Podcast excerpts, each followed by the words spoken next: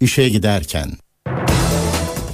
Mutlu sabahlar, ben Aynur Hatunkaş. Bugün 13 Aralık Perşembe, İşe giderkenle karşınızdayız. Saat 9'a kadar Türkiye ve dünya gündemindeki gelişmeleri, gazete manşetlerini, piyasa verilerini, yol ve hava durumlarını aktaracağız. Önce gündemin öne çıkan başlıklarına bakalım. Ergenekon davasında savcılık bugün ceza taleplerini açıklayacak. Pınar Selek davası bugün yeniden görülecek. Başbakan Erdoğan dün 7 ilde 112 tesisin açılışını yaptı. Turgut Özal'ın adli tıp raporu ile ilgili Başsavcılık bugün yazılı açıklama yapacak. Patriot füzelerle ilgili Alman Meclisi'nde yarın oylama yapılacak. Ziraat Türkiye Kupası'nda Fenerbahçe Göztepe'yi 4-0 yendi. Beşiktaş Antalyaspor'a 2-1 yenilerek Ziraat Türkiye Kupası'ndan elendi. İşe giderken gazetelerin gündemi.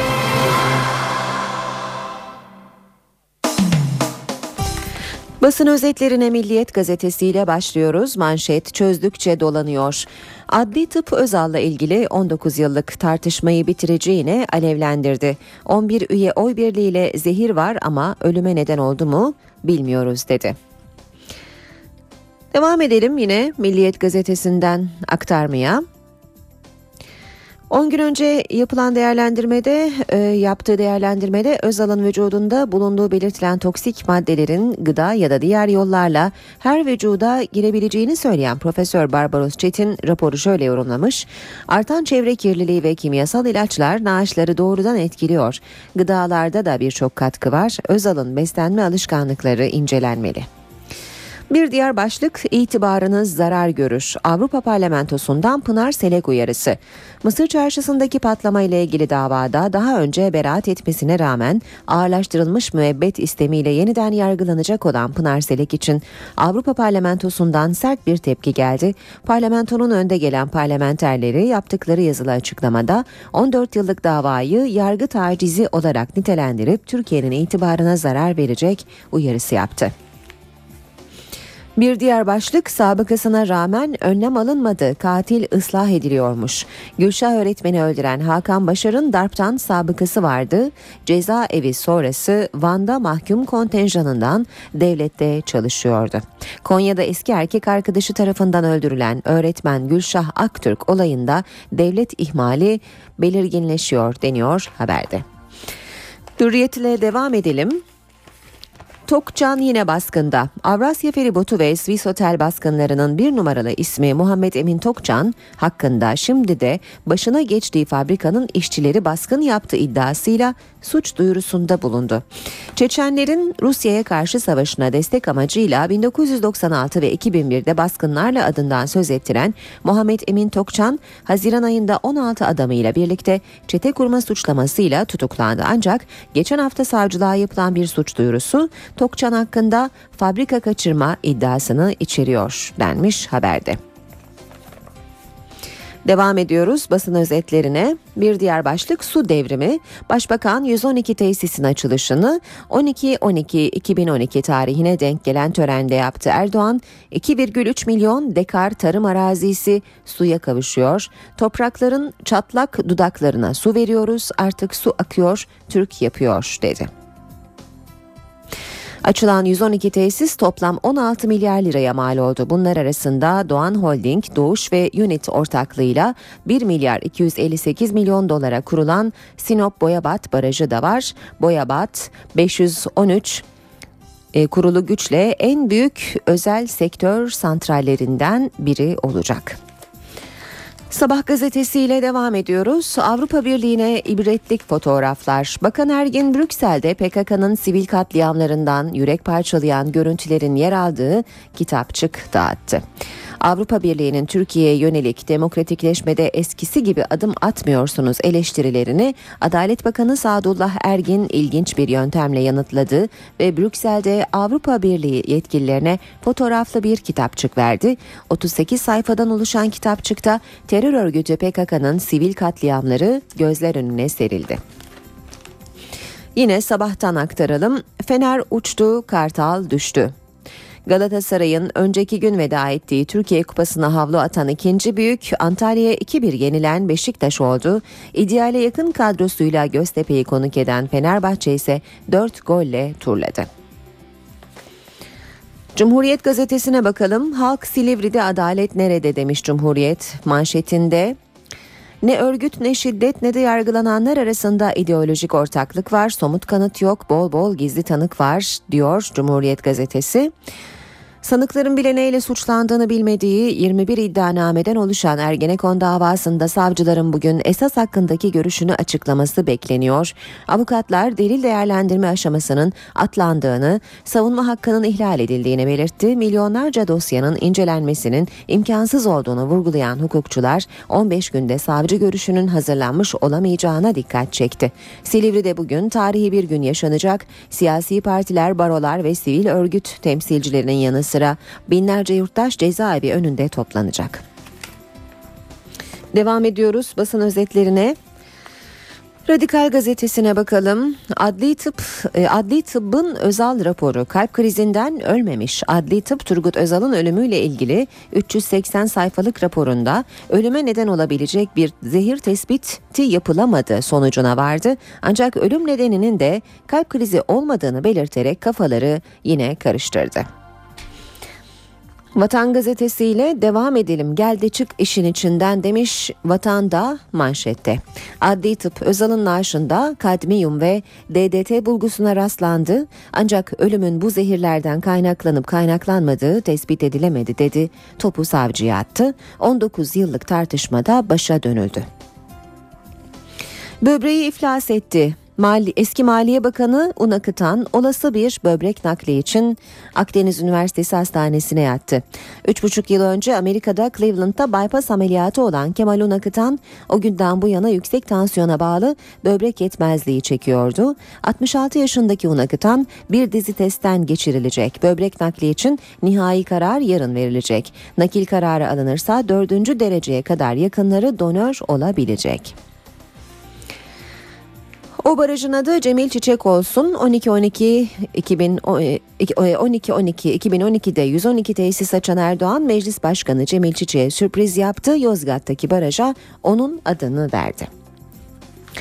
Habertürk'te haberi barajlarda ahde vefa başlığıyla vermiş. Erdoğan 3 barajın ismini Özal, Kutan ve Çiçek diye değiştirdi.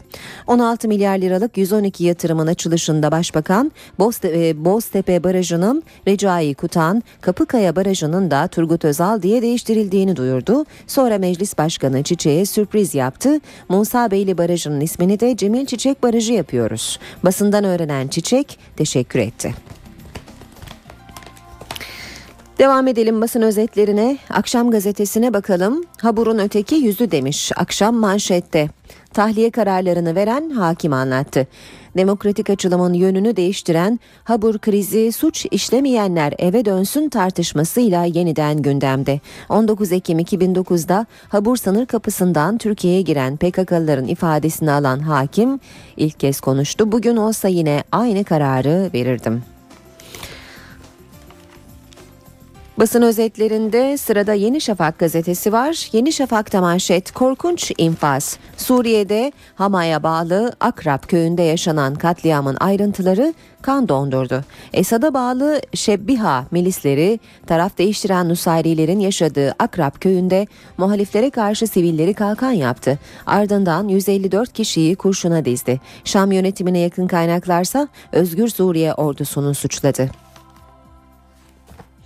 Ve son gazete Zaman, zamanda Özal'ın kalbi sapasağlamdı. manşetini görüyoruz. Houston'daki Metodist Hastanesi'nin ölümünden 2,5 ay önceki test sonucu diyor Zaman. Adli Tıp Kurumu'nun 8. Cumhurbaşkanı Turgut Özal'ın ölümüyle ilgili hazırladığı raporda yer alan "Zehir var, zehirlenmede görüş birliği yok" tespiti tartışılırken ilginç bir ayrıntı ortaya çıktı. Ankara Cumhuriyet Başsavcılığına ulaştırılan 380 sayfalık raporun 7. maddesinde Özal'ın 19 yıl önce kalp krizinden öldüğü iddialarını tamamen çürütecek çarpıcı bilgiler yer aldı. Ölümünden 2,5 ay önce Amerika Birleşik Devletleri'nin Teksas eyaleti Houston şehrindeki Metodist Hastanesi'nde ayrıntılı bir sağlık kontrolünden geçen merhum Cumhurbaşkanı'nın kalbinin sağlam olduğu tespit edildi. NTV Radyo.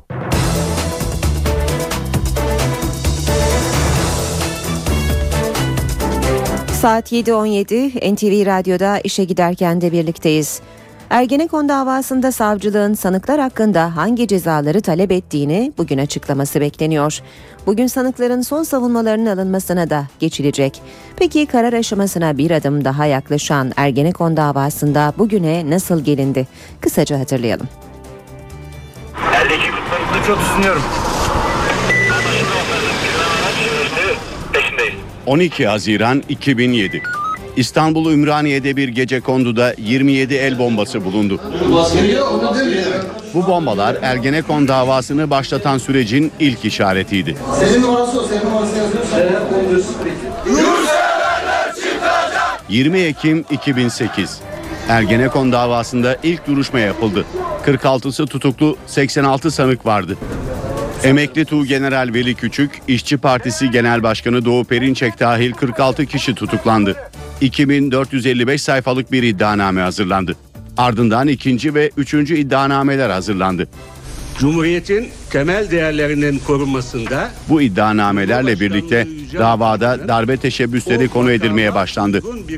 Danıştay saldırısı, Cumhuriyet gazetesine düzenlenen molotoflu ve bombalı saldırı, internet andıcı ve 15 iddianame daha Ergenekon davasına eklendi. Türkiye Cumhuriyeti'nin 26. Genelkurmay Başkanı terör örgütü kurmak ve yönetmekle suçlandı. Takdir yüce Türk milletinindir. 21 davanın bir arada görüldüğü davada tutuklu sanık sayısı 67'ye, toplam sanık sayısı 275'e çıktı. Sanıkların ve avukatlarının dinlenmesini istediği yaklaşık 800 tanık olduğu belirtiliyordu. Bugüne kadar mahkemenin uygun gördüğü 160 tanık ifade verdi. Aralarında PKK'nın eski yöneticilerinden Şimdi Sakık'ın da bulunduğu 31 gizli tanık dinlendi. Dava sürecinde hayatını kaybeden sanıklar oldu. İş adamı Kuddusi Okkır, Cumhuriyet Gazetesi imtiyaz sahibi İlhan Selçuk, araştırmacı Erhan Göksel bu isimlerden bazıları. Tüm General Mustafa Bakıcı, AK Parti'nin eski milletvekili Turhan Çömez ve Yeditepe Üniversitesi kurucusu Bedrettin Dalansa halen firarda olan sanıklar ve tutuklu vekiller. Türkiye'ye getirmeye çalıştıkları yeni bir yapı var arkadaşlar. Davanın tutuklu milletvekillerinin 3. yargı paketinin onaylanmasının ardından tahliye edileceği beklentisi vardı. Ama Balbay ve Haberal denetimli serbestlik uygulaması yetersiz kalacağı görüşüyle tahliye edilmedi. Kahraman silahlı kuvvetlerimizin... Davada son olarak Yüksek Askeri Şura üyesi Orgeneral Nusret Taşdeler ifade verdi. Taşdeler, eski Genelkurmay Başkanı emekli Orgeneral İlker Başbuğ'un da tutuklu sanıklar arasında yer aldığı internet andıcı dosyası kapsamında tutuklandı. Taşdeler, muazzaf subaylar arasında en rütbeli olan isim. Mahkemenin ifadeye çağırdığı bazı tanıklar da hala ifade vermedi. Eski MİT Müsteşarı Şenkar Atasagun ve AK Parti Milletvekili Şamil Tayyar da bu isimler arasında. Davanın son duruşmasında Oda TV davası ve Danıştay saldırısı sırasında kayıtlı olması gereken ancak olmadığı anlaşılan güvenlik kameralarından sorumlu tutulan sanıkların yargılandığı OYAK davasının birleştirilmesi talebi de değerlendirildi. Ancak mahkeme bu talebi yargılamayı uzatacağı gerekçesiyle reddetti. Mütalaa aşaması 4 yıl sonra geldi çattı. Ancak sanıklar ve avukatları bu duruma tepkili.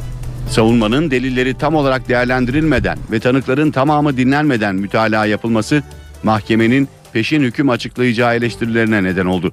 Mütalaa günü Silivri'ye gidecek olan CHP'liler de tepkili. Bu perşembe bu davada son derece önemli bir gün. Milletvekillerimiz büyük bir çoğunlukla o duruşmada olacak ve savcının mütalasını izleyecekler. Ayrıca vatandaşlarımızı da bu duruşmaya davet ettik. Onlardan da yüksek bir katılım bekliyoruz. Ergenekon davasında 600 duruşmanın ardından gelinen noktada Cumhuriyet Savcısı mütalasını açıklayacak. Savcının davada bugüne kadar gelinen süreci özetlemesi, sanıklar hakkında hangi cezaları talep ettiğini açıklaması bekleniyor. Ardından da sıra sanıkların son savunmalarında. Sanıklar haklarındaki suçlamalarla ilgili son savunmalarını yapacak. Daha sonra son sözlerini söyleyecek. Bu sürecin ardından mahkeme heyeti 4 yıldır süren dava ile ilgili kararını açıklayacak. Ergenekon davasında bugünkü kritik duruşma öncesinde gazeteciler Silivri cezaevine giderek tutuklu meslektaşlarını ziyaret etti. Uğur Dündar, Tuncay Özkan, Melih Aşık gibi isimler adına açıklamayı Türkiye Gazeteciler Federasyonu Başkanı Atilla Sertel yaptı. Sertel, duruşma öncesinde meslektaşlarımız büyük bir beklenti içinde değiller dedi. Büyük bir beklenti içinde değil arkadaşlar. Şu açıdan değil, hukuk açısından sıkıntılarını dile getirdiler. Yargı safhası dönemi içerisinde kendilerini özgürce savunma yapamadılar ve bu kadar süre içerisinde kendilerine yönelik bir suçlamanın da olmadığını, dosyalar içerisinde, dava dosyaları içerisinde herhangi bir suçun ve delilin olmadığını da dile getirdiler. Arkadaşlarımız gazeteci ve gazetecilik mesleği dışında herhangi bir suça iştirak etmediklerini, bütün suçlamalarında gazetecilik mesleğine ilişkin olduğunu özellikle altını vurguluyorlar ve vurgulamakta da haklılar. Çünkü kendilerine sorulan sorular meslekle ilgili. Kamuoyu gündeminde başka bir dava var. Mahkeme 2 kez beraat kararı verdi. Yargıtaysa müebbet verilmeli görüşüyle kararı 2 kez bozdu. Sosyolog Pınar Selek'in yargılandığı Mısır Çarşısı davası yeniden mahkemede. 2 sanık bugün hakim karşısında olacak. Mısır Çarşısı davasının 14 yıllık bir geçmişi var. Dava bu süreçte 3. kez yeniden görülecek. 1998 yılında Eminönü'ndeki Mısır Çarşısı'nda 7 kişinin öldüğü, 127 kişinin de yaralandığı bir patlama meydana geldi. Olayın ardından sosyolog Pınar Selek'in de aralarında bulunduğu 15 kişi yakalandı. Bazı sanıklar hakkında örgüt adına gerçekleştirdikleri eylemler nedeniyle hapis cezası verilirken Pınar Selek ve Abdülmecit Öztürk beraat etti. Mahkeme patlamaya LPG'nin mi yoksa bombanın mı neden olduğu belirlenemediği için 2 sanığa ceza verilmesini uygun görmedi. İlk beraat kararı Yargıtay'da bozuldu. Yargıtay, 2 sanığın beraatinin yerinde olmadığı görüşü ve müebbet istemiyle yeniden hüküm kurulmasına karar verdi. Dava yeniden görüldü. Patlamanın neden kaynaklandığının belirlenemediği görüşünü tekrarlayan mahkeme beraat kararında direndi. Dosya 2. kez Yargıtay'a gönderildi. Yargıtay 2. kez sanıklar müebbet istemiyle yeniden yargılansın dedi. Selek'in avukatlarının talebi üzerine Yargıtay Cumhuriyet Başsavcılığı bu karara itiraz etti. Beraat ettikten sonra her şey bitti diye düşünmüştüm. Fakat Kafka davası gibi sürekli devam ediyor. Dosya Yargıtay Ceza Genel Kurulu'nda değerlendirildi. Ceza Kurulu 9. Dairenin kararını onayladı ve dosya yeniden İstanbul 12. Ağır Ceza Mahkemesi'ne gönderildi. Mahkeme bu kez kararında direnmedi. Duruşma savcısı Nuri Ahmet Saraç'a görüşü soruldu. Savcı 2 sanığın müebbet hapsini istedi ama bir de not düştü. Savcı Saraç, Yargıtay'ın bozma kararı karşısında şoke olduğunu söyledi. Mahkeme heyeti daha önce verilen kararın usule aykırı olduğu gerekçesiyle beraat kararından vazgeçildiğini açıkladı. Pınar Selek ve Abdülmecit Öztürk'ün yargılanmasına 13 Aralık günü yapılacak duruşmayla devam edilecek. 8. Cumhurbaşkanı Turgut Özal'ın ölümüyle ilgili şüpheleri adli tıp raporu da gideremedi. İstanbul Adli Tıp Kurumu Özal'ın naaşı üzerinde yaptığı incelemeyle ilgili raporunu tamamladı. Ankara Cumhuriyet Başsavcılığına gönderdi. Raporda Özal'ın vücudunda bazı toksik maddeleri rastlandığı ancak ölümünün bu maddelerden kaynaklanıp kaynaklanmadığı konusunda net bir yargıya varılamadığı belirtildi. Başsavcılık bugün yazılı bir açıklama yapacak. Merakla beklenen rapor nihayet tamamlandı. Ankara Cumhuriyet Başsavcılığına gönderildi ama kuşkular yine giderilemedi. İstanbul Adli Tıp Kurumu İhtisas Kurulu raporunda 8. Cumhurbaşkanı Turgut Özal'ın vücudunda kadmiyum ve DDT bulgusuna rastlandığı ancak ölümün bu toksit maddelerden kaynaklanıp kaynaklanmadığı konusunda kesin bir kanaate varılamadığı ileri sürüldü. İstanbul Adli Tıp Kurumu Başkanı Haluk İnce'nin de aralarında bulunduğu 11 uzmanın imzasını taşıyan rapor oy birliğiyle kabul edildi. Adli Tıp Kurumu Başkanı Haluk İnce, Adalet Bakanlığı'nın bütçe görüşmeleri nedeniyle meclisteydi. Gazetecilerin raporla ilgili sorularını yanıtladı. İçerikle ilgili bilgi vermeyen İnce, basına yansıyan haberlere değindi. O haberlerin hepsini yayın, sonra raporu alın. Çok şaşıracaksınız. Rapor okunduğunda bazı şeyleri kafanızda canlandıracaksınız. Çok basit, vardı yoktu denecek bir rapor. Sonuç değil. Ben kurumumla, çalışanlarımla gurur duyuyorum. Çok güzel şeyler yapıldı. Raporda muhalefet şerhi olmadığını vurgulayan İnce, raporun sızdırılması ile ilgili kurum içinde bir soruşturma başlatıldığını söyledi. Rapor Ankara'da savcılıkta. Ankara Cumhuriyet Başsavcısı İbrahim Ethem Kuriş, soruşturma savcısı Kemal Çetin ve Başsavcı Vekili Nuri Yiğit'le bir araya geldi, raporu ele aldı. Toplantı 2 saat sürdü ama raporun içeriğiyle ilgili açıklama yapılmadı. 12 sayfalık sonuç bölümü olan raporun oldukça kapsamlı olduğunu belirten Başsavcı Kuriş, değerlendirmelerin devam edeceğini, ardından yazılı bir açıklama yapılacağını söyledi. Adli Tıbbın Özal raporuna tepkiler farklı. Başbakan Yardımcısı Bülent Arınç temkinli konuştu. Sonucu beklemek gerekir dedi. Ancak hem hükümetten hem de muhalefetten şüpheleri dile getiren yorumlar geldi. Özal'ın Adli Tıp raporu Ankara'da da yankı buldu.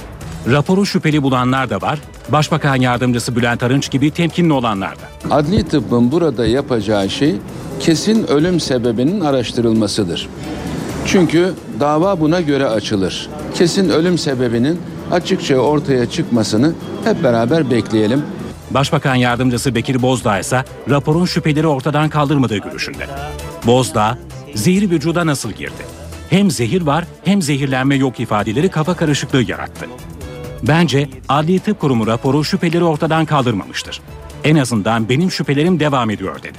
Muhalefet de rapor konusunda şüpheli. Bu teknik bir konu ve bu teknik konunun özellikle Adli Tıp Kurumu'ndan çok net, açık, anlaşılır bir biçimde ortaya konması lazım. Zehir varsa zehirlenme de vardır. Zehirin ne kadarı öldürür, ne kadarı öldürmez onu ben bilmem. Kucağımıza bir çocuk atıyor Adli Tıp Kurumu. Kamuoyunun kafası karmakarışık hale getiriliyor. Tam bir skandaldır, tam bir rezalettir. Ceset ortada, deliller ortada. Zehir var ama zehirlenmemiş de olabilir. Benim şüphelerim daha da artmış. Öldürüldüğü noktasında, evet. Özal'ın öldüğü dönemin başbakanı 9. Cumhurbaşkanı Süleyman Demirel ise Özal'ın zehirlendiği iddiasının raporla çürütüldüğünü söyledi. Merhum Özal'ın zehirlendiğini söylemiyor. O zaman zehirlenmemiş. Zehir varmış ama o zehirlenmemiş. Baştan beri aynı yorum yapıyorum. Vadesiyle ölmüş. Başından beri doktorların söylediği şey doğru çıktı. Başından beri ben aynı şeyi söylüyorum. Kuzey Irak'ta bulunan Turgut Özal'ın oğlu Ahmet Özal da hafta sonu Türkiye'ye döndüğünde açıklama yapacak. Eski Maliye Bakanı Kemal Unakıtan böbrek rahatsızlığı nedeniyle Antalya Akdeniz Üniversitesi Hastanesi'ne yattı. Unakıtan'ın ameliyat olup olmayacağı ise henüz belli değil. 3 yıldır yüksek tansiyona bağlı böbrek yetmezliğiyle uğraşan 66 yaşındaki Kemal Unakıtan'a tetkik yapılıyor. Unakıtan'ın doktorları hastalığın evresine göre ameliyat yapılıp yapılmayacağına karar verecek. Tetkik sonuçları Cuma öğleden sonra belli olacak.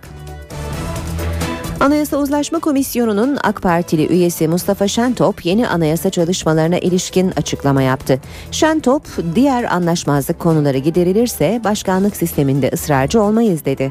Muhalefet partilerinin uzlaşmacı bir tavır sergilemediğini belirten Mustafa Şentop, bu şartlar altında komisyon çalışmaya devam etsin demek, anayasa çıkmasın demektir ifadesini kullandı. Şentop ayrıca komisyonu çalıştıracak formüllerin bulunamaması durumunda ya genel başkanların devreye girmesi gerektiğini ya da uzlaşmacı partilerle yola devam edilebileceğini belirtti. Komisyonun AK Partili üyesi partilerin anayasa önerilerinin ayrı ayrı halka sorulabileceğini de söyledi. Az sonra spor haberlerine bakacağız. Şimdi kısa bir aramız var. Ara vermeden önce gündemin başlıklarını hatırlatalım. Ergenekon davasında savcılık bugün ceza taleplerini açıklayacak. Pınar Selek davası bugün yeniden görülecek. Başbakan Erdoğan dün 7 ilde 112 tesisin açılışını yaptı. Turgut Özal'ın adli tıp raporu ile ilgili Başsavcılık bugün yazılı açıklama yapacak. Patriot füzelerle ilgili Alman Meclisi'nde yarın oylama yapılacak. Ziraat Türkiye Kupası'nda Fenerbahçe Göztepe'yi 4-0 yendi. Beşiktaş Antalyaspor'a 2-1 yenilerek Ziraat Türkiye Kupası'ndan elendi.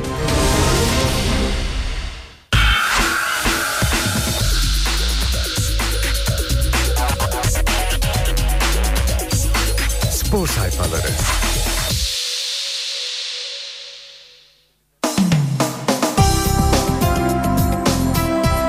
Saat 7.38 NTV Radyo'da işe giderken spor haberleriyle devam ediyor. Milliyet gazetesinden okumaya başlıyoruz. Fenerbahçe, Galatasaray ve Beşiktaş'ın elendiği kupada işini şansa bırakmadı. Göztepe'ye fark attı. 4-0 skorer başlığını görüyoruz. Sarı lacivertli takım baskılı başladı. Ofsayttaki Mehmet Topuz'un ortasıyla Sezer ağları sarstı. İzmir ekibi önünde istekli görünen ev sahibi yine Sezer'le farkı 2'ye çıkardı. Krasiç ve Recep Niyaz'ın golleri geceyi noktaladı. Fenerbahçe bu skorla gruplara kaldı. Futbol teröristleri başlığını görüyoruz. Maç öncesinde Kadıköy'e gelen holiganlar sarı lacivertlilerin otobüsüne önce bira kutusu ardından da taş attı. Kocaman'ın bulunduğu bölümdeki cam kırıldı. Alex sonrası geçiş. Kocaman 8 yıldır forvet arkası oynayan Alex'in ayrılığı sonrasında dönüşümün kolay olmadığını belirtti. Bütün takım onun etrafında dönen bir haldeydi. Geçiş dönemi olarak görüyorum dedi. Hiçbir yere gitmem. Fenerbahçe'de fazla şans bulamadığı için birçok kulübün radarına takılan Krasic, tam forma girmediğim için oynamıyorum. Burada mutluyum. Kendimi gösteremedim. Bir yere gitmem dedi. Bu daha başlangıç. Kariyerinin ilk golünü atan Recep Niyaz özellikle Aykut Kocaman'a ve kendisine destek verenlere teşekkür etti. Genç futbolcu bizim için iyi bir sonuç oldu. Türkiye'nin önde gelen iki takımı elendi. Biz de sürprize izin vermek istemiyorduk. Bu maça ciddiyetle çıktık. Benim için bir başlangıç bu. İnşallah herkese farklı bir Recep izletirim dedi. Bir diğer haber yine Ziraat Türkiye Kupası'ndan feda yoksa veda var. Beşiktaş Antalya'da pike yaptı. Ziraat Türkiye Kupası'nda gruplara kalamadı. Siyah beyazlı ekip maça kötü başladı. Murat'ın golüyle şoka uğradı. 2 dakika sonra bu kez Ömer ikinci kez ağları havalandırdı. Holosko'nun golü umudu arttırdı. Ancak ikinci 45'te risk alan Kartal beraberliği sağlayamadı. Kupada havlu attı. Medical Park Antalyaspor Beşiktaş'ı Ziraat Türkiye Kupası'nda 2-1 mağlup etti. Ay baba kötü günümüzdeydik demiş. Kupa maçlarına konsantre olamadıklarını söyleyen Beşiktaş teknik direktörü futbolcularımı suçlayacak değilim dedi. Yine kupadan bir haber. Mersin'in kupa sefası 3-2. Ziraat Türkiye Kupası'nda Gençler Birliği'ni deplasmanda mağlup eden Mersin İdman Yurdu gruplara kalmayı başardı. Devam ediyoruz spor haberleri aktarmaya. Quaresma tatile gelir. Porto Başkanı Costa, Quaresma'nın transferi için net konuştu. Noel'i burada geçirmek isterse gelebilir. Stadımızda her zaman için yeri var. Ancak çıkan transfer haberlerinin dayanağı yok. Vakit tamam. Galatasaray'da Chris, Sercan, Çağlar, Birinci ve Ceyhun Gülselam'la devre arasında yollar ayrılıyor. Teknik direktör Fatih Terim, beklentilere bir türlü yanıt veremeyen Hamit'i de ciddi biçimde uyaracak. Her şey para değil. Arsenal Lig Kupası'nda 4. kademe takımı Bradford'a elenmekten kurtulamadı. 285 milyon euroluk dev ekibin kadro değeri yalnızca 5,9 milyon euro olarak gösterilen rakibine boyun eğmesi adayı salladı. Banvit destanı diyor Milliyet bir diğer haberinin başlığında. Euro Cup'taki temsilcimiz kazanan takımın tur atlayacağı mücadelede Alman ekibi Oliver Baskets'i deplasmanda farklı yendi. Avrupa'nın 2 numaralı kupasında top 16'ya yükseldi. Maçın skoru 81-62. Aslan zirveden oldu. Euro Cup'ta top 16'yı daha önce garantileyen ve E grubunda haftaya lider başlayan Galatasaray, Medical Park, Donetsk deplasmanında maçın büyük bölümünü önde götürse de uzatmada kaybettiği ilk turu 2. sırada bitirdi. Skor 88-81. Devam ediyoruz. Kısa kulvar uzun geldi başlıklı haberle.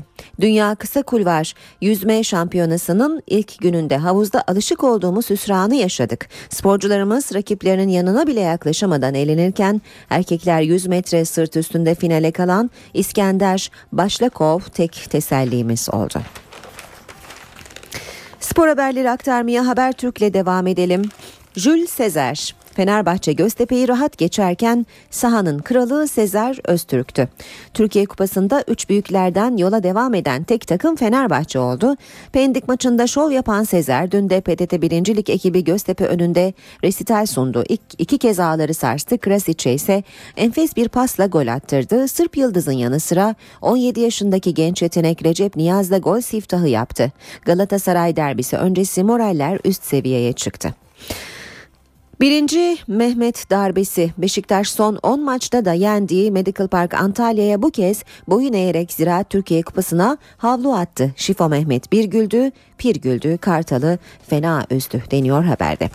Ziraat Türkiye Kupası'nda bugün Kasımpaşa Trabzonspor'u ağırlayacak. Recep Tayyip Erdoğan stadındaki maç saat 20'de başlayacak. Operasyon. Galatasaray'da Fatih Terim 1461 Trabzon yenilgisi sonrası yedeklerin biletini kesti. Tecrübeli hoca devre arasında Chris, Sercan, Çağlar ve Ceyhun'un gönderilmesi için yönetime rapor verecek. Engin, Sabri, Hakan ve Gökhan ya takasta kullanılacak ya da teklif gelirse satılacak. Derbi Özkahya'nın Merkez Hakem Kurulu'nun Galatasaray-Fenerbahçe maçını yönetmek için görevlendirdiği 32 yaşındaki genç hakem Halis Özkahya kariyerindeki ikinci derbisine çıkacak. Spor haberleri aktarıyoruz. Son olarak Hürriyet gazetesine bakalım. Hürriyet'ten 4x4 Fener başlığını aktaralım. 4 gollü Göztepe galibiyetiyle derbi öncesi 4 köşe oldular demiş Hürriyet gazetesi. Durdurun bu holiganları başlığını görüyoruz. Sporda şiddet her maçla yeni bir boyut kazanıyor. Fenerbahçe'nin takım otobüsü bu kez de Kadıköy'de Göztepe taraftarlarınca taşlandı.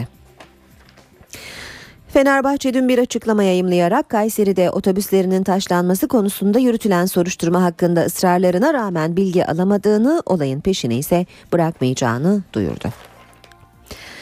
Yine Hürriyet gazetesinden aktaralım. 12-12-12 Kartal tarihi güne uygun skorla kupaya havlu attı. Beşiktaş 1, Antalya 2 diyor.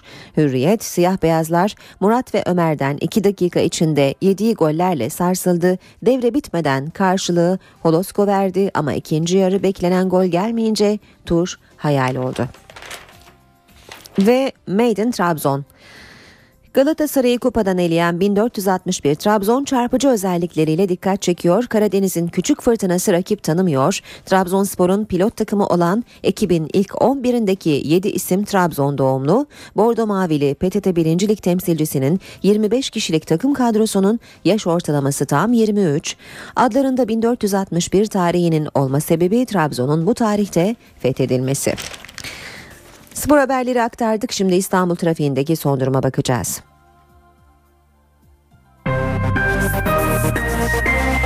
İşe giderken.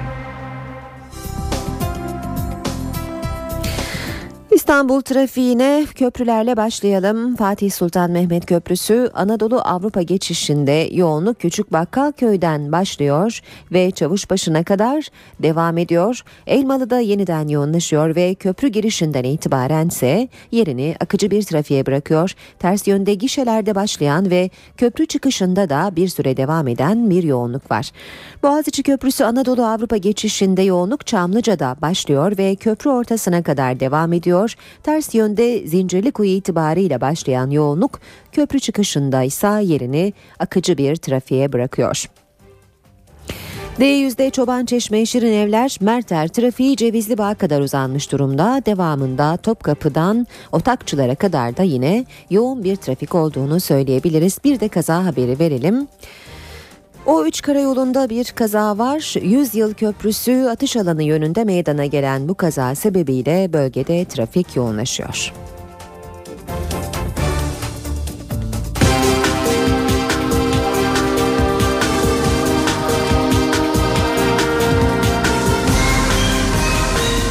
İşe giderken.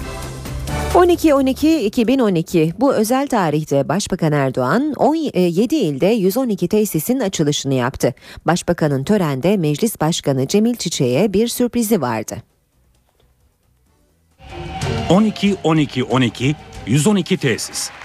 Başbakan Recep Tayyip Erdoğan işte bu özel tarihte 7 ilde 112 tesisin açılışını Ankara'dan video konferans yöntemiyle yaptı.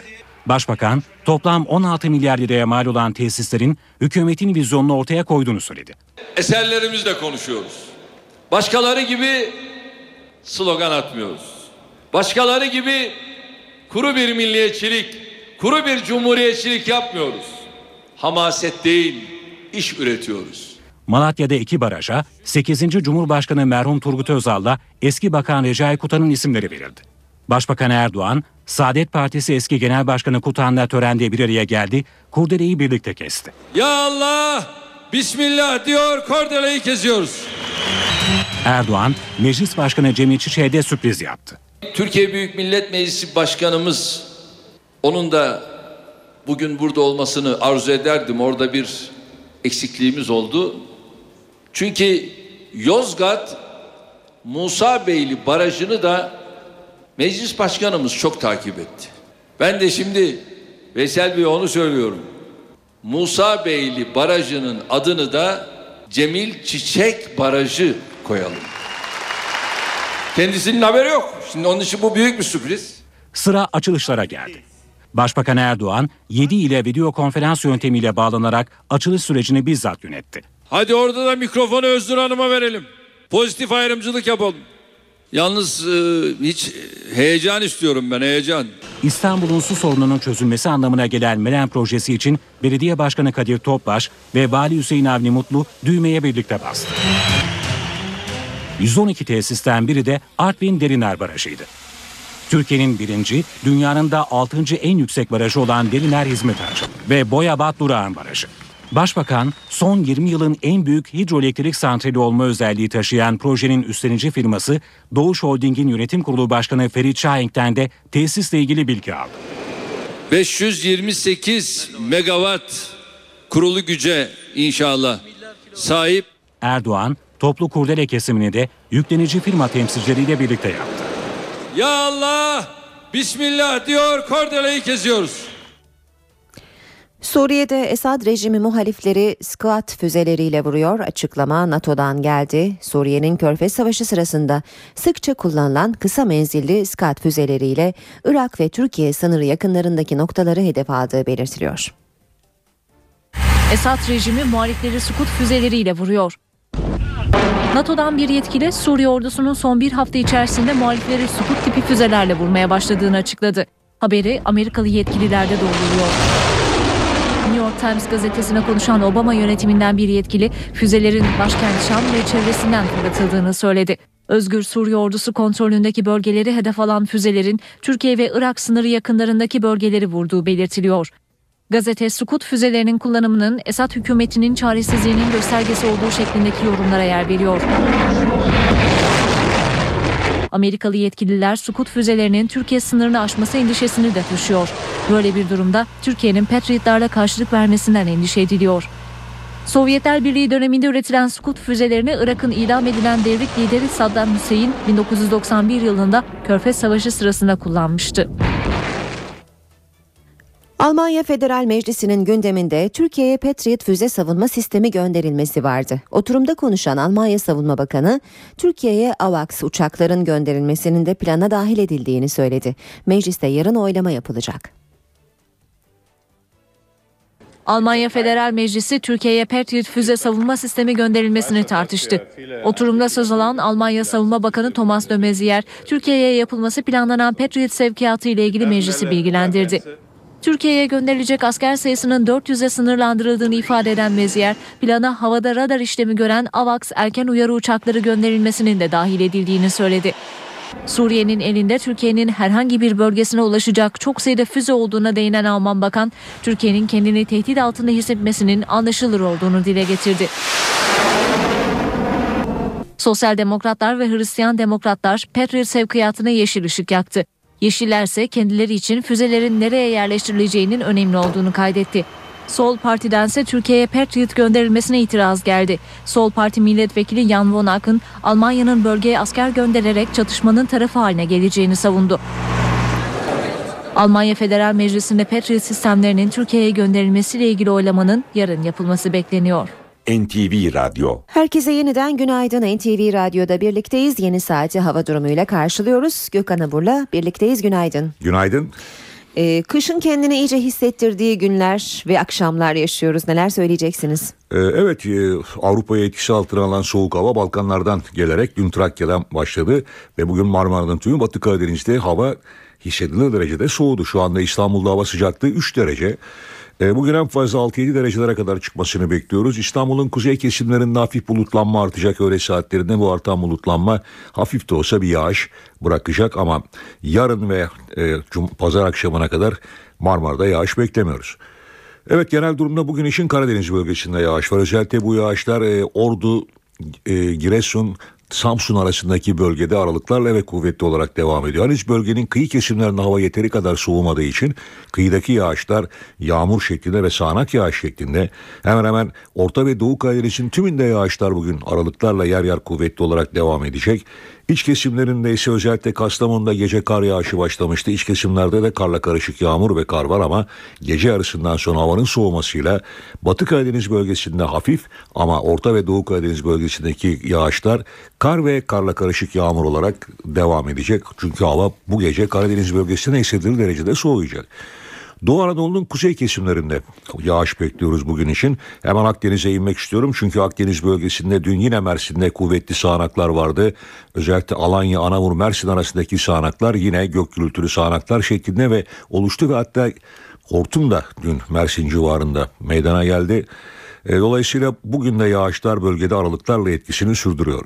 Doğuda şu saatler itibariyle yağış yok. Kars'ta eksi 6 derecelik bir sıcaklık var fakat sis etkili. Batman'da sis var. Ve Adana'da da puslu bir hava etkisini şu an itibariyle sürdürüyor. Yarın yağışlar yine kuzey ve doğu kesimlerde aralıklarla devam edecek. Cumartesi günü önemli bir yağış beklemiyoruz. Çok hafif yağış geçişleri Doğu Anadolu'da görülebilir. Hava oldukça soğuk ama pazar günden itibaren batı bölgeler Ege'den gelecek yeni bir alçak basınç ve buna bağlı cephe sisteminin etkisi altına girecek. Sıcaklıklar yeniden pazardan itibaren Ege'den başlayarak yükselecek. Bu yükseliş tabii ki önümüzdeki hafta yine batı bölgelerde daha kuvvetli olmak üzere yer yer kuvvetli sağanak yağmurlara sebep olacak. Böyle bir hava bizleri bekliyor. Son derece değişken, sıcaklıkların ani değişimi, rüzgarın sürekli yön değiştirmesi tahminciler de biraz aslına bakarsan yoruyor. Zorluyor değil mi? Peki, teşekkür ediyoruz. Gökhan Abur'la birlikteydik. İşe giderken.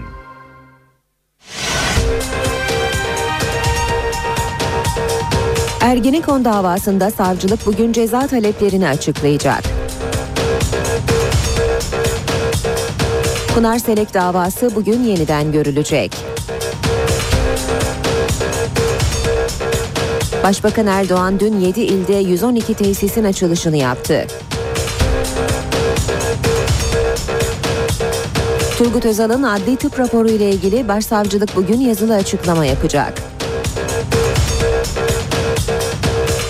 Patriot füzelerle ilgili Alman Meclisi'nde yarın oylama yapılacak. Ziraat Türkiye Kupası'nda Fenerbahçe Göztepe'yi 4-0 yendi. Beşiktaş Antalyaspor'a 2-1 yenilerek Ziraat Türkiye Kupası'ndan elendi. İşe giderken gazetelerin gündemi.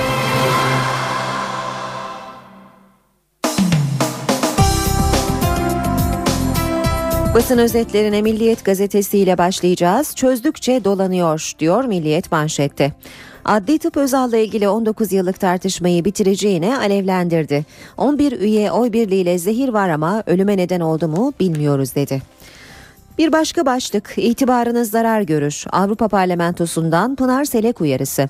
Mısır Çarşısı'ndaki patlamayla ilgili davada daha önce beraat etmesine rağmen ağırlaştırılmış müebbet istemiyle yeniden yargılanacak olan Pınar Selek için Avrupa Parlamentosu'ndan sert bir tepki geldi. Parlamenterler yaptıkları yazılı açıklamada 14 yıllık davayı yargı tacizi olarak nitelendirip Türkiye'nin itibarına zarar verecek uyarısı yaptı.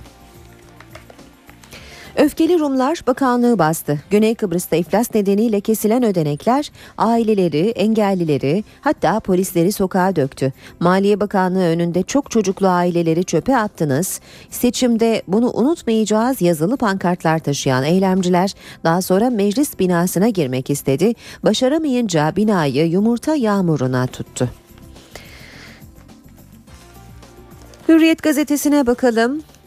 Su devrimi diyor Hürriyet manşetinde. Başbakan 112 tesisin açılışını 12-12-2012 tarihine denk gelen törende yaptı. Erdoğan 2,3 milyon dekar tarım arazisi suya kavuşuyor. Toprakların çatlak dudaklarına su veriyoruz. Artık su akıyor, Türk yapıyor dedi.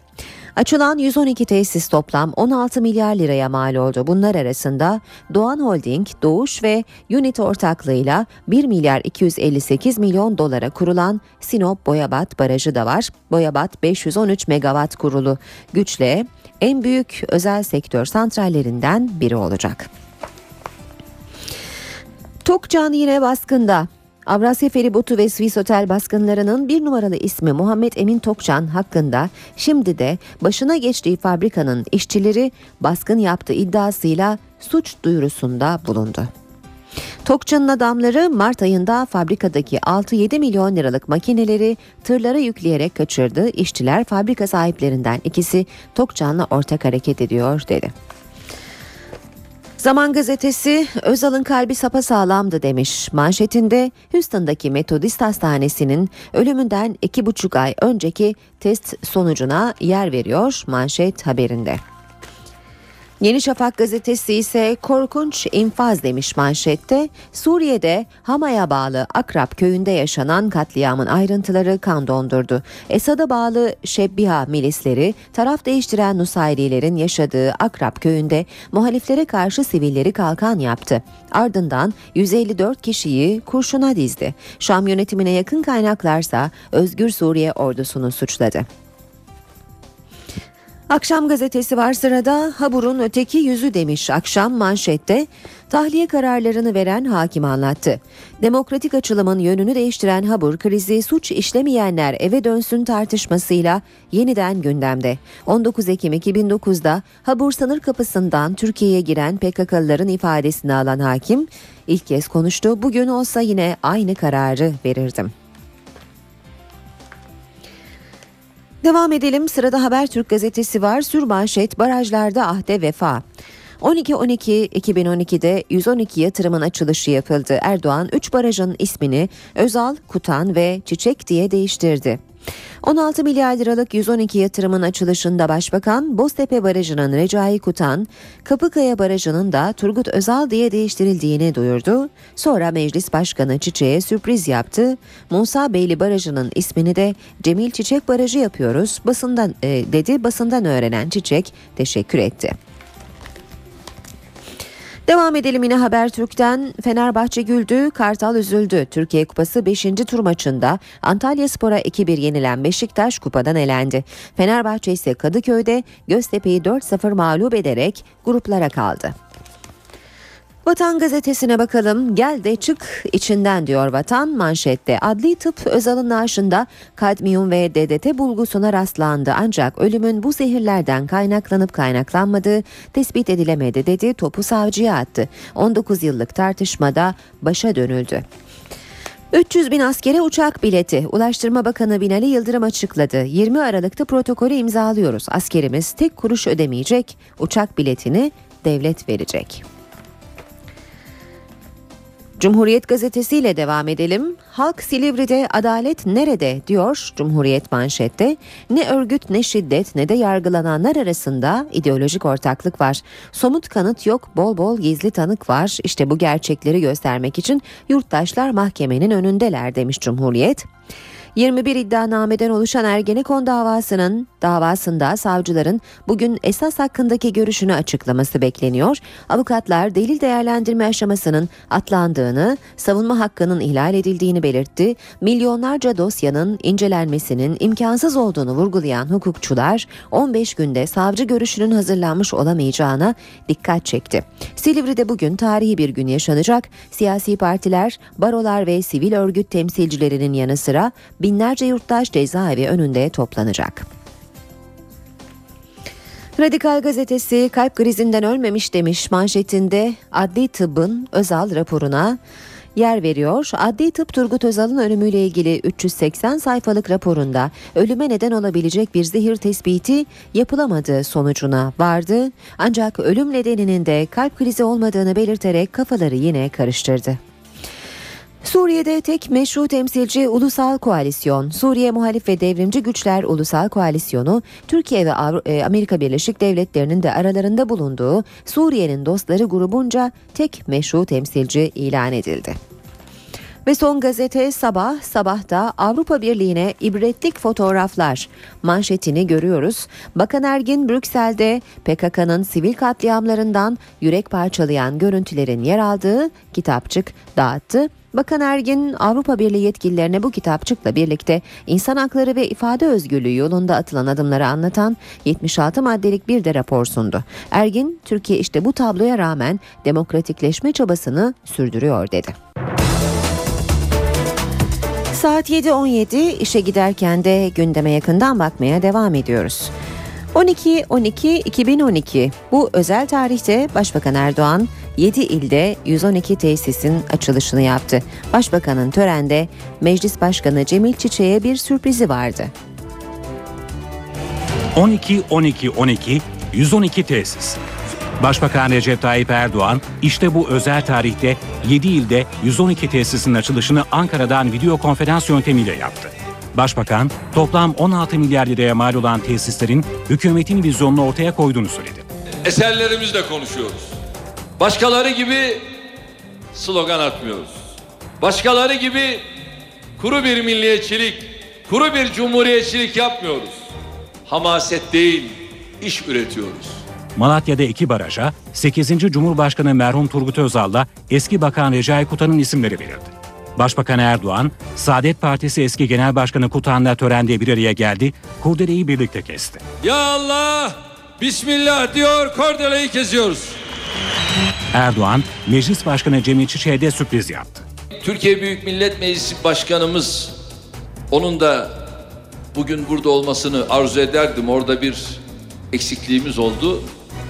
Çünkü Yozgat, Musabeyli Barajı'nı da Meclis Başkanımız çok takip etti. Ben de şimdi Veysel Bey'e onu söylüyorum. Musabeyli Barajı'nın adını da Cemil Çiçek Barajı koyalım. Kendisinin haberi yok. Şimdi onun için bu büyük bir sürpriz. Sıra açılışlara geldi. Başbakan Erdoğan 7 ile video konferans yöntemiyle bağlanarak açılış sürecini bizzat yönetti. Hadi orada da mikrofonu Özgür Hanım'a verelim. Pozitif ayrımcılık yapalım. Yalnız hiç... Heyecan istiyorum ben, heyecan. İstanbul'un su sorununun çözülmesi anlamına gelen Melen projesi için Belediye Başkanı Kadir Topbaş ve Vali Hüseyin Avni Mutlu düğmeye birlikte bastı. 112 tesisten biri de Artvin Derinar Barajı'ydı. Türkiye'nin birinci, dünyanın da 6. en yüksek barajı olan Derinar hizmet açıldı ve Boyabat Durağan Barajı. Başbakan, son 20 yılın en büyük hidroelektrik santrali olma özelliği taşıyan projenin üstlenici firması Doğuş Holding'in yönetim kurulu başkanı Ferit Şahenk'ten de tesisle ilgili bilgi aldı. 528 megawatt kurulu güce inşallah sahip. Erdoğan, toplu kurdele kesimini de yüklenici firma temsilcileriyle birlikte yaptı. Ya Allah, Bismillah diyor, kurdeleyi kesiyoruz. 4 yıldır devam eden Ergenekon davasında artık sona yaklaşılıyor. Bugün savcının mütalasını mahkeme heyetine sunması bekleniyor. 275 sanıklı Ergenekon davasında savcılık hangi cezaları talep ettiğini açıklayacak, ardından sanıkların son savunmalarının alınmasına geçilecek. Kamuoyu gündeminde başka bir dava var. Mahkeme 2 kez beraat kararı verdi. Yargıtay ise müebbet verilmeli görüşüyle kararı 2 kez bozdu. Sosyolog Pınar Selek'in yargılandığı Mısır Çarşısı davası yeniden mahkemede. 2 sanık bugün hakim karşısında olacak. Mısır Çarşısı davasının 14 yıllık bir geçmişi var. Dava bu süreçte 3. kez yeniden görülecek. 1998 yılında Eminönü'ndeki Mısır Çarşısı'nda 7 kişinin öldüğü, 127 kişinin de yaralandığı bir patlama meydana geldi. Olayın ardından sosyolog Pınar Selek'in de aralarında bulunduğu 15 kişi yakalandı. Bazı sanıklar hakkında örgüt adına gerçekleştirdikleri eylemler nedeniyle hapis cezası verilirken Pınar Selek ve Abdülmecit Öztürk beraat etti. Mahkeme patlamaya LPG'nin mi yoksa bombanın mı neden olduğu belirlenemediği için iki sanığa ceza verilmesine uygun görmedi. İlk beraat kararı Yargıtay'da bozuldu. Yargıtay, iki sanığın beraatinin yerinde olmadığı görüşü ve müebbet istemiyle yeniden hüküm kurulmasına karar verdi. Dava yeniden görüldü. Patlamanın neden kaynaklandığının belirlenemediği görüşünü tekrarlayan mahkeme beraat kararında direndi. Dosya ikinci kez Yargıtay'a gönderildi. Yargıtay ikinci kez sanıklar müebbet istemiyle yeniden yargılansın dedi. Selek'in avukatlarının talebi üzerine Yargıtay Cumhuriyet Başsavcılığı bu kararı itiraz etti. Hani beraat ettikten sonra her şey bitti diye düşünmüştüm. Fakat Kafka davası gibi sürekli devam ediyor. Dosya Yargıtay Ceza Genel Kurulu'nda değerlendirildi. Ceza Kurulu 9. Dairenin kararını onayladı ve dosya yeniden İstanbul 12. Ağır Ceza Mahkemesi'ne gönderildi. Mahkeme bu kez kararında direnmedi. Duruşma savcısı Nuri Ahmet Saraç'a görüşü soruldu. Savcı iki sanığın müebbet hapsini istedi ama bir de not düştü. Savcı Saraç, Yargıtay'ın bozma kararı karşısında şoke olduğunu söyledi. Mahkeme heyeti daha önce verilen kararın usule aykırı olduğu gerekçesiyle beraat kararından vazgeçildiğini açıkladı. Pınar Selek ve Abdülmecit Öztürk'ün yargılanmasına 13 Aralık günü yapılacak duruşmayla devam edilecek. 8. Cumhurbaşkanı Turgut Özal'ın ölümüyle ilgili şüpheleri adli tıp raporu da gideremedi. İstanbul Adli Tıp Kurumu Özal'ın naaşı üzerinde yaptığı incelemeyle ilgili raporunu tamamladı. Ankara Cumhuriyet Başsavcılığına gönderdi. Raporda Özal'ın vücudunda bazı toksik maddelere rastlandığı ancak ölümünün bu maddelerden kaynaklanıp kaynaklanmadığı konusunda net bir yargıya varılamadığı belirtildi. Başsavcılık bugün yazılı bir açıklama yapacak. Merakla beklenen rapor nihayet tamamlandı. Ankara Cumhuriyet Başsavcılığına gönderildi ama kuşkular yine giderilemedi. İstanbul Adli Tıp Kurumu İhtisas Kurulu raporunda 8. Cumhurbaşkanı Turgut Özal'ın vücudunda kadmiyum ve DDT bulgusuna rastlandığı ancak ölümün bu toksit maddelerden kaynaklanıp kaynaklanmadığı konusunda kesin bir kanaate varılamadığı ileri sürüldü. İstanbul Adli Tıp Kurumu Başkanı Haluk İnce'nin de aralarında bulunduğu 11 uzmanın imzasını taşıyan rapor oy birliğiyle kabul edildi. Adli Tıp Kurumu Başkanı Haluk İnce, Adalet Bakanlığı'nın bütçe görüşmeleri nedeniyle meclisteydi. Gazetecilerin raporla ilgili sorularını yanıtladı. İçerikle ilgili bilgi vermeyen İnce, basına yansıyan haberlere değindi. O haberlerin hepsini yayın, sonra raporu alın. Çok şaşıracaksınız. Rapor okunduğunda bazı şeyleri kafanızda canlandıracaksınız. Çok basit, vardı yoktu denecek bir rapor. Sonuç değil. Ben kurumumla, çalışanlarımla gurur duyuyorum. Çok güzel şeyler yapıldı. Raporda muhalefet şerhi olmadığını vurgulayan İnce, raporun sızdırılması ile ilgili kurum içinde bir soruşturma başlatıldığını söyledi. Rapor Ankara'da savcılıkta. Ankara Cumhuriyet Başsavcısı İbrahim Ethem Kuriş, soruşturma savcısı Kemal Çetin ve Başsavcı Vekili Nuri Yiğit ile bir araya geldi, raporu ele aldı. Toplantı 2 saat sürdü ama raporun içeriğiyle ilgili açıklama yapılmadı. 12 sayfalık sonuç bölümü olan raporun oldukça kapsamlı olduğunu belirten Başsavcı Kuriş, değerlendirmelerin devam edeceğini, ardından yazılı bir açıklama yapılacağını söyledi. Öğlenin arkasından 7, 40. ve 52. günde mevlid okutmanın bir dini dayanağı yok. Açıklama Diyanet İşleri Başkanlığı'nın internet sitesinden. Konu tartışma yarattı. Tartışmalara son noktayı Din İşleri Yüksek Kurulu üyesi Doçent Doktor Halil Altuntaş koydu. Altuntaş, öğlenin arkasından dua okunur ama bir takvime bağlamak doğru değil dedi. Bir kimsenin ölümünün 7, 40 ve 52. günü şeklinde zamanlar tayin edip bu zamanlarda özel merasim yapma şeklindeki uygulamaların hiçbir dini dayanağı yoktur. Değerlendirme Diyanet İşleri Başkanlığı internet sitesinde yer aldı. Yüzyıllardır uygulanan bu geleneğe ilişkin tartışmalara son noktayı Din İşleri Yüksek Kurulu üyesi Doçent Doktor Halil Altuntaş koydu.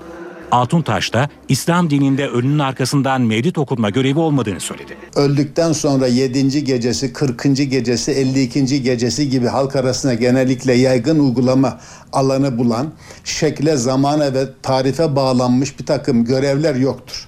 Yani 7. gecesi oldu, mevlid okutalım. 7. gecesi, 40. gecesi oldu, mevlid okutalım. 52'sini yapalım gibi Peygamberimiz Aleyhisselam'dan bize gelen bir uygulama örneği yoktur. Dolayısıyla Peygamberimiz Aleyhisselam'ın uygulaması olmayınca bu bizim açımızdan da dini bir görev niteliği taşımaz. Peki ölenlerin ardından mevlit okutmak yanlış bir uygulama mı? Din İşleri Yüksek Kurulu üyesi Altuntaş, ölenin arkasından her insanın dilediği gibi dua edebileceğinin altını çizdi, ancak belli tarih ve zaman aralıklarına bağlı bir uygulamanın doğru olmadığını söyledi. Bunlar yapılmaz anlamına gelmesin. Ama belli tarihlerde, belli zamanlarda, belli şekilde yapılmasının gerektiğine inanmak dine aykırıdır, bid'attir. Dinde böyle bir şey yoktur. İMKB 100 endeksi günlük bazda 589 puan artışla %0,77 oranında değer kazanarak 77.404 puandan kapandı. Bu sabah serbest piyasada dolar 1.77, euro 2.32'den işlem görüyor. Euro dolar 1.31, dolar yen 84 düzeyinde. Altının onsu 1698 dolar, kapalı çarşıda külçe altının gramı 97 lira.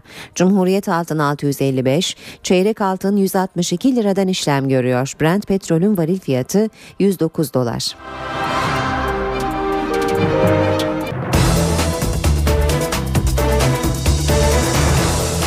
Saat 8.30'a yaklaşıyor. Bakalım İstanbul trafiğindeki son durum ne? Fatih Sultan Mehmet Köprüsü Anadolu Avrupa geçişinde yoğunluk Kozyatağı itibarıyla başlıyor. Çavuşbaşı'na kadar devam ediyor. Devamında biraz akıcı bir trafik olsa da Elmalı'da yeniden yoğunlaşıyor ve bu yoğunluk köprü girişine kadar etkili.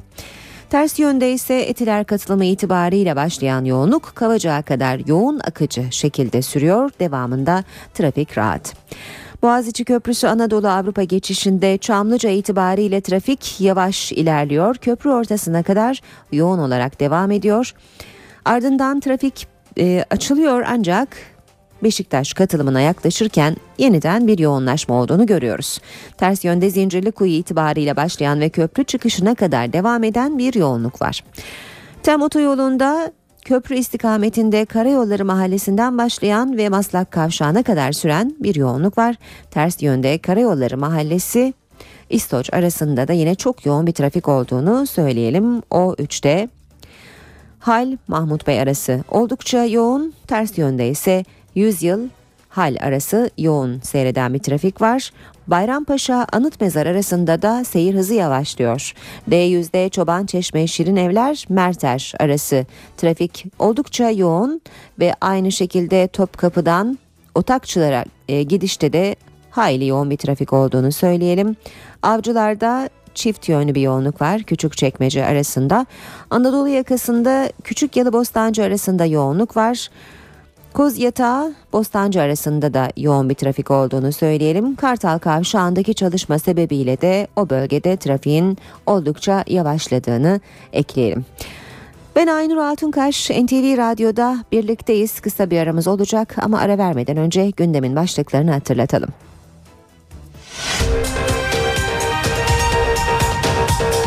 Ergenekon davasında savcılık bugün ceza taleplerini açıklayacak.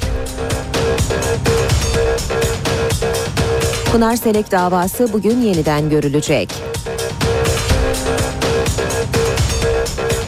Başbakan Erdoğan dün 7 ilde 112 tesisin açılışını yaptı. Turgut Özal'ın adli tıp raporu ile ilgili Başsavcılık bugün yazılı açıklama yapacak. Patriot füzelerle ilgili Alman Meclisi'nde yarın oylama yapılacak. Ziraat Türkiye Kupası'nda Fenerbahçe Göztepe'yi 4-0 yendi. Beşiktaş Antalyaspor'a 2-1 yenilerek Ziraat Türkiye Kupası'ndan elendi.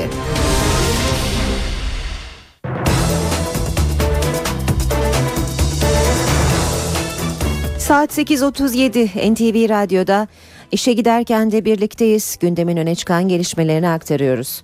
Tiyatronun büyük ustalarından oyuncu, yazar, yönetmen ve seslendirme sanatçısı Mücap Ofluoğlu'nun cenazesi dün toprağa verildi. Ofluoğlu için ilk tören Harbiye Muhsin Ertuğrul sahnesindeydi. Türk tiyatrosunun usta ismi Mücap Ofluoğlu son yolculuğuna uğurlandı. Ünlü sanatçı için ilk tören 1951 yılında kuruluşunda yer aldığı küçük sahnede düzenlendi. Oyuncu dostları 89 yaşında hayata veda eden Ofluoğlu için törendeydi. Ölümsüzsün onu bildim Mücap. Mücap abim benim 10 yıllardır en yakın dostum. Filiz abla vefat ettikten sonra kendisi bu dünyadan ayrılmaya kafaya koydu ve büyük bir mücadele verdik onu ayakta tutmak için. Mücap abi ışık saçan bir insandı. Çalışan bir insandı. İzmir Şehir Tiyatrosu'ndan tutun Sabahattin Ali'nin Marco Paşa gibi muhalif bir gazetesinin yazı işleri müdürlüğünü yapmıştı. Şairdi. Boşluklar yalnızlıkları doldurmak içindir. Ben boşluklardan memnunum. Mücep abi sesiyle başka bir aktörü meşhur etti, Öztürk Serengil'i. Sonra Öztürk Serengil Mücep abinin sesini taklit ederek gazinolarda yıllarca para kazandı. Bu herhalde dünyada olmamış bir şeydir. Bizim ustalarımız da onlar. Aslında herkes ölecek ama şimdi böyle söylediği zaman bir de ekol gidiyor, bir eğitim müfredatı diyelim gidiyor. Allahu Ekber! Mürşaf Oftoğlu'nun cenazesi Üsküdar Şakir'in camiinde kılınan cenaze namazının ardından Karacaahmet mezarlığında toprağa verildi. Nikah günlerini unutulmayacak bir tarihe denk getirmek isteyen binlerce çift dün 12-12-2012 tarihinde dünya evine girdi. Nikah salonları doldu taştı. Kimi sürpriz evlilik teklifi yaptı, kimi nikah masasında doğum günü kutladı. Bu tarihte evlenebilmek için boşananlar bile vardı.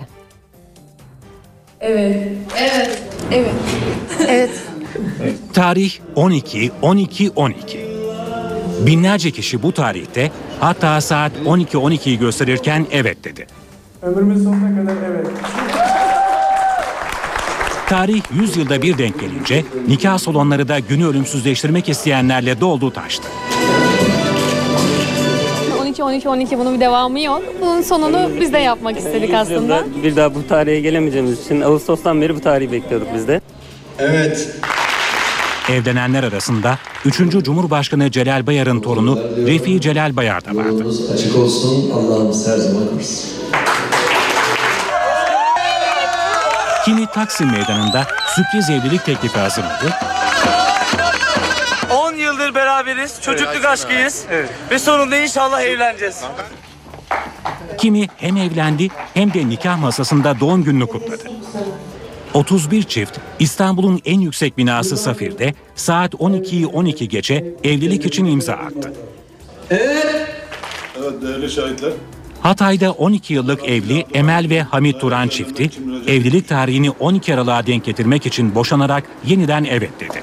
Bugünün bir daha gerçekleşmeyeceğini bildiğimiz için eşimle öyle özel bir karar aldık ve gerçekleştirdik. Van'da da Ömer ve Hatice Bozkurt çifti 12 kişinin şahitliğinde evlendi. Adana'da toplu nikah töreninde 12 çift saat 12:12 geçe dünya evine girdi.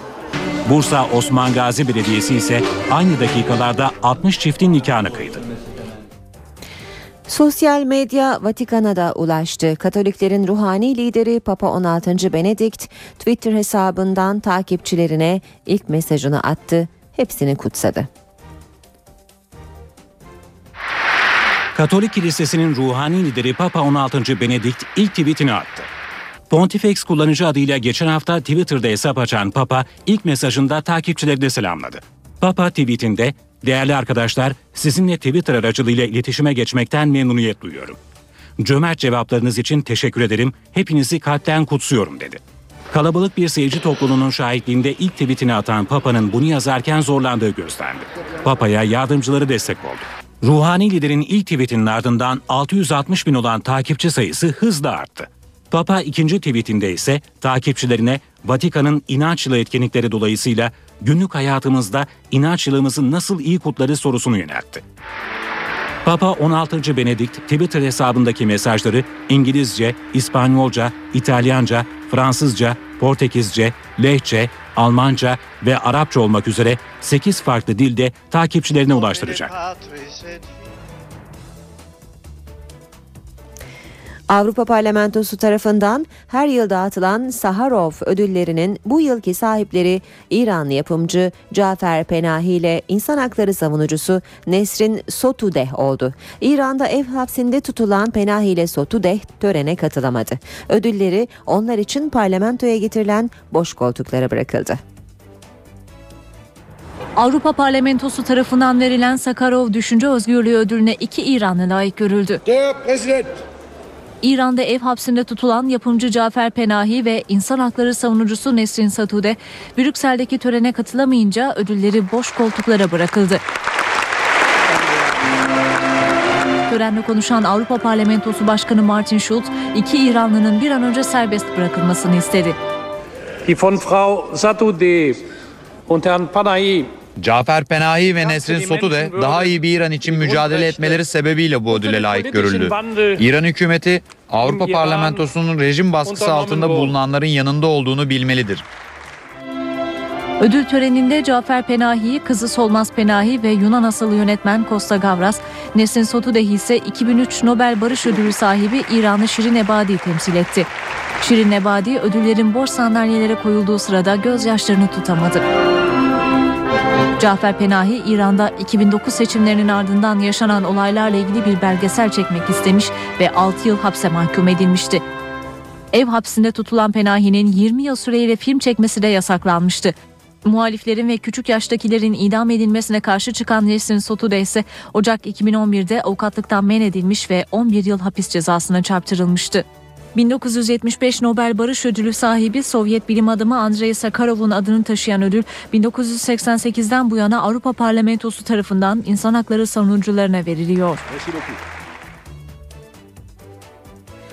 Gündemin başlıklarını kısaca hatırlayalım ve programımızı kapatalım. Bugün Türkiye'nin gündeminde Ergenekon davası var. Dava ile ilgili savcılık ceza taleplerini açıklayacak ve sanıkların son savunmalarına geçilecek. Ayrıca Mısır Çarşısı davasında da iki sanık bugün hakim karşısında olacak. İşe giderkenden bugünlük de bu kadar. Ben Aynur Hatunkaş. Saat başında gelişmelerle yeniden buluşmak üzere. Hoşça kalın. NTV Radyo.